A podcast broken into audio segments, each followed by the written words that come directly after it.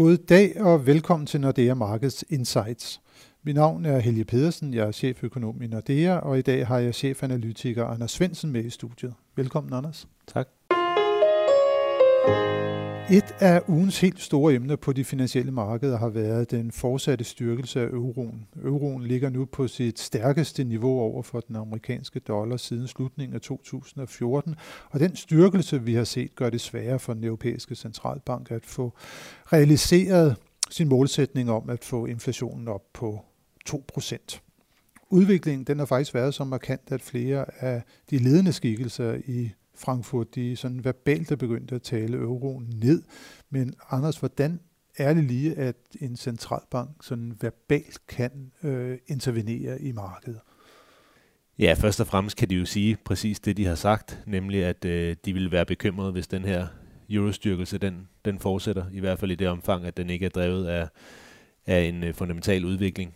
Og øh, når de siger det, så fortæller de jo også samtidig, at, at hvis det her ligesom løber løbsk, jamen så har det en betydning for den måde, som de kommer til at føre pengepolitik på. Og så, øh, så retter markederne jo ind efter det i et eller andet omfang, i hvert fald hvis de tror på, på de signaler, der kommer fra ECB. Og man kan sige, lige i den her situation, der er det jo i virkeligheden markederne, der begynder at forvente, at der kan komme en tidligere renteforholdelse fra ECB. Markederne indpriser nu, at øh, den første renteforholdelse, den kan komme allerede i januar næste år.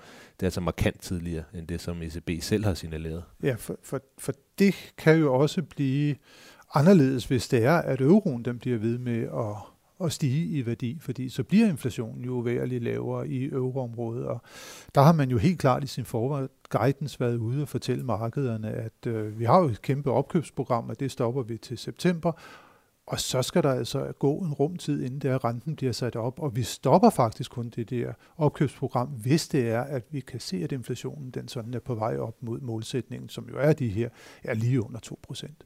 Jamen helt sikkert, og, og i det øjeblik, at, øh, at man ligesom kan sige det med en eller anden vis troværdighed, jamen, så kan man jo også håbe på, at, at den verbale intervention faktisk vil virke og at markederne vil begynde at sige, okay, så var vi måske en lille smule for tidligt ude med at forvente, at der skulle komme en renteforhold allerede i januar, så flytter vi det lidt tilbage igen, og så bliver euroen automatisk svækket en lille smule. Så det er jo i virkeligheden på præcis den måde, det virker på. Og man kan sige, det der så er forskellen måske på den verbale intervention, og så at de rent faktisk gør noget, det er jo, hvorvidt den her eurostyrkelse kommer til at vare længe nok, til det egentlig påvirker inflationen, og måske særdeleshed kerneinflationen. For det, det er jo det, der kommer til at afgøre i princippet, hvornår er det, ECB kan sætte renten op. Det er ikke et spørgsmål om, hvor euroen er henne. Det kan de sådan set næsten være ligeglade med. Det, det er et spørgsmål om inflationen øh, i første omgang, og selvfølgelig er, er euroen et element i det. Øh, og kerneinflationen er, er måske i virkeligheden det, der er allermest afgørende. Den har været lav i rigtig, rigtig lang tid, og de, de vil nok gerne se kerneinflationen komme væsentligt højere op, før de sådan for alvor tror på, at vi kommer ud af den her lavinflationsperiode er den kerneinflation, det kan man sige. Ja, meget af dem bliver jo også bestemt af, hvordan går det med, med løndannelsen, og den har jo i hvert fald indtil videre udviklet sig, hvad skal vi sige, overraskende svagt i lyset af det trods alt stærke opsving, der har været på det europæiske arbejdsmarked, ikke mindst hvis det er, at vi vender blikket op på den nordlige del af, af euroområdet. Helt sikkert, at man skulle i hvert fald mene, at nogle af de lande, som var, var længst fremme i konjunkturcyklen, for eksempel Tyskland, at at der har udviklingen været så tilpas positiv, så, så der burde vi have set noget lønvækst. Der har vi jo Bundesbank-formanden øh, Weidmann ud at sige, at en del af, af grunden til, at det ikke er sket, er måske i virkeligheden på grund af, af den her øh, nye øh, fleksibilitet i arbejdsmarkederne i, i øverområdet, altså at Tyskland i særdeleshed har tiltrukket en masse arbejdskraft udefra. Så selvom den tyske økonomi i virkeligheden er kommet så langt frem, at vi normalt vil se lønvækst, jamen så har man i stedet for at kunne trække på arbejdskraftreserven øh, i resten af Europa, og det er måske i virkeligheden det, der gør, at vi først får den her lønvækst, når hele Europa på en eller anden måde er klar, når hele Europa er kommet langt nok til, at der begynder sådan samlet set at være mangel på arbejdskraft. Mm. Det bliver ret øh, spændende at se, hvordan at den øh, udvikling omkring inflationen den kommer til at, at fortsætte. Øh, men nu her på, på torsdag i næste uge, der skal ECB jo faktisk mødes øh, i Frankfurt. Hvilke signaler skal vi vente der fra Draghi og company? De vil formentlig være meget optimistiske på den økonomiske øh, front, men tror du, der kommer sådan nogle signaler sådan omkring, at man måske vil fremrykke tidspunkt for rentestigning, eller hvor, hvor, hvor vil de ligge tonen, tror du? Det, det de har sagt, og det som, som også fremgik af referatet fra, fra decembermødet, som, som egentlig påvirkede markederne øh, relativt kraftigt, det er, at de skal ændre deres forward guidance. Og deres forward guidance har jo været, at hvis inflationen skuffer, så kommer de til at lave mere QE. Men efter, eller købe mere op, købe flere statsobligationer, købe flere virksomhedsobligationer. Men det, der er deres, deres udfordring, er, at de er ved at være nået det punkt, hvor de ikke rigtig kan købe mere, altså hvor de har købt en tredjedel af, af udstedelserne i, i forskellige øh, lande, eller i hvert fald tæt på, i særdeleshed selvfølgelig i Tyskland. Så der vil de måske i virkeligheden ændre den her forward guidance, så det ikke så meget hedder, at de vil lave mere QE, hvis inflationen skuffer, men mere, at de vil bruge alle de instrumenter, de har til rådighed, hvilket øh, også kan betyde renten. Og måske også, at, at den guidance, de har lidt længere fremad, vil være mere et spørgsmål om, hvornår er det, de skal til at ændre på renten, mere end hvordan er det lige deres tapering, altså deres nedskalering af, af opkøbsprogrammet, hvordan er det helt præcis, den skal foregå. Så, så en, en ændring af deres retorik i retning af, at de kommer til at fokusere en lille smule mere på, på renten som, som instrument, fordi de her kvantitative lempelser, de her ved at have tjent deres, øh, deres formål. Ja, man har snart ikke mere, som man rent faktisk kan købe op af, i hvert fald når det er, vi kigger på, på statsobligationsmarkedet. Nej, så skulle man ændre øh, forudsætningerne for, for programmerne, og, og det vil nok kræve en, en meget stor negativ overraskelse i, i det her miljø.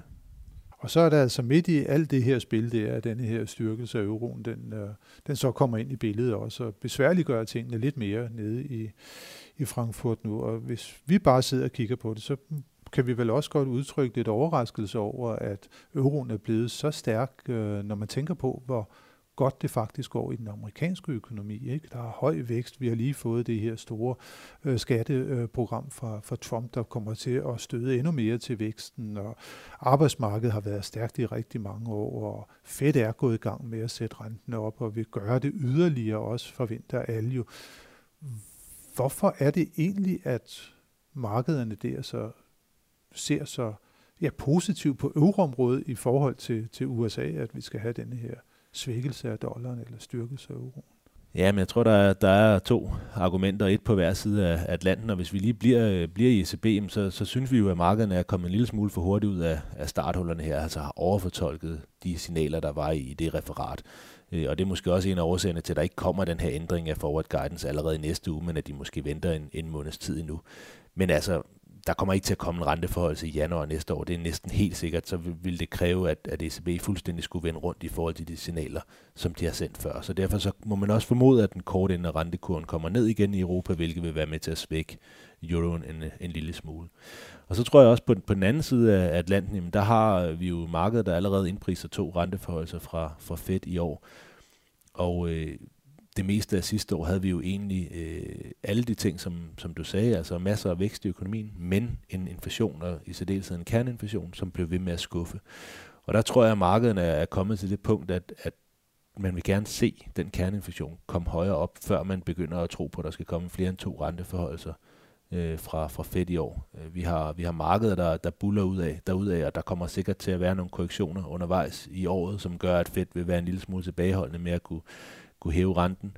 Øh, og så selvfølgelig hele den her bekymring for, om, øh, om, om verden har ændret sig fundamentalt, så vi, så vi ikke rigtig får den inflation, som vi normalt ville forvente. Og hvis vi ikke får den, så er det vel for alvor, man skal ud og diskutere, om man skal ændre sin målsætning, fordi vi kan jo ikke blive ved med at have renter, der ligger tæt på nul, og en enorm likviditetsudpumpning. Vi har jo set, at uh, rigtig meget af den likviditet, den så bliver kanaliseret ind i mere risikofyldte aktiver. Det kan være aktier, det kan være boligmarkedet eller ejendomsmarkedet i almindelighed. Og der er jo en risiko for, at jo længere tid, at man har den her ekstremt lempelige pengepolitik, at man så får bygget nogle bobler op, der kan gøre stor skade på et tidspunkt, hvis det er, at de brister. Helt sikkert, og, og der er jo også en, faktisk en ret åben diskussion i Fed i hvert fald om at ændre på, øh, på målsætningen. Problemet er bare, at hvis man sådan kigger på, på den lidt længere bane, så er en af de absolut vigtigste øh, parametre, der bestemmer, hvor inflationen kommer til at ligge, det er jo vores allesammens forventning til inflationen.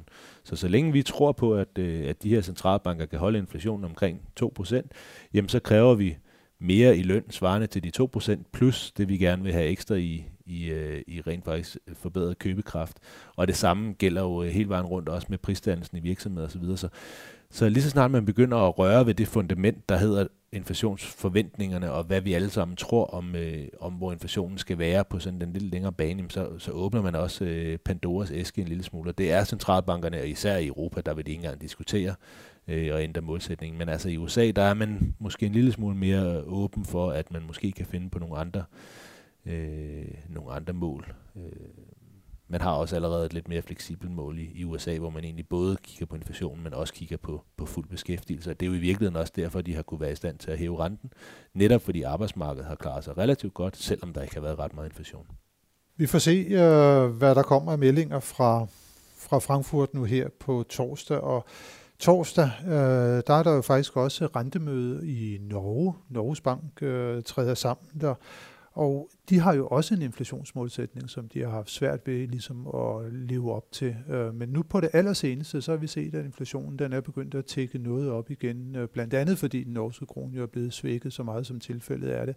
Skal vi vente os øh, nogle nye signaler fra, fra Norges Bank på torsdag? Vi tror ikke, der kommer nye signaler i den her omgang, og det er jo sådan, at Norges Bank de, de offentliggør ikke en ny rentebane på det her møde.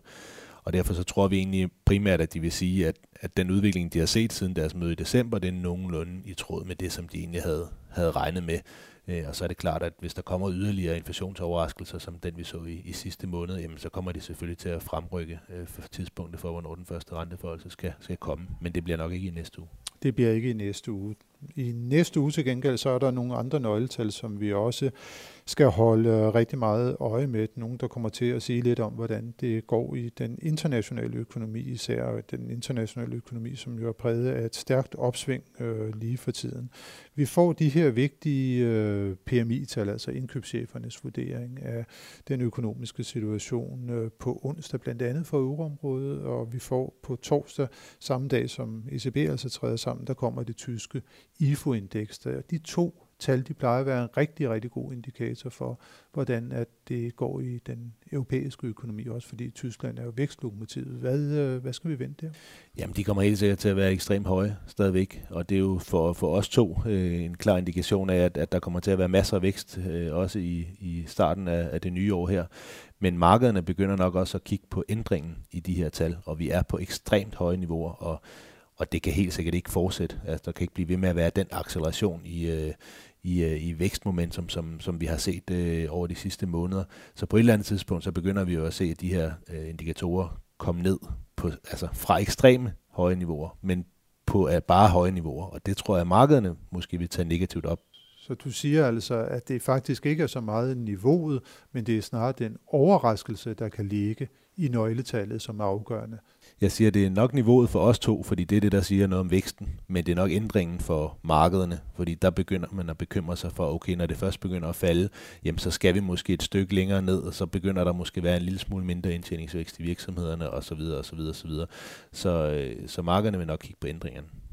Og der er vi bare på ekstremt høje niveauer, så den kan næsten kun skuffe på så, nedsiden. Så, så, så vi skal ikke forvente ligesom positive overraskelser til de finansielle markeder fra offentliggørelsen af, af de nøgletal, der kommer onsdag og torsdag. Det, det tvivler jeg lidt på, men vi må også sige, at de sidste tre måneder har de jo faktisk overrasket positivt, til trods for, at de var på ekstremt høje niveauer. Så det er utrolig svært at sige noget om, om det er lige den ene eller den anden måned, men jeg vil være overrasket, hvis vi om tre måneder har PMI's på de niveauer, som, som vi har nu. Ja, for vi kan jo sige, at blandt andet den, den tyske IFO ligger på et rekordhøjt niveau. Altså vi skal faktisk helt tilbage til for mere end 25 år siden for at, at finde noget, der, der bare kan minde om det. Altså. Så, så det er, det er ekstremt øh, høje niveauer, som vi har der. Så får vi jo faktisk også lige på, på fredag et, et yderligere interessant nøgletal, nemlig øh, det første oplysning om, hvordan det gik i amerikansk økonomi her i fjerde kvartal. Øh, hvad skal vi vente der?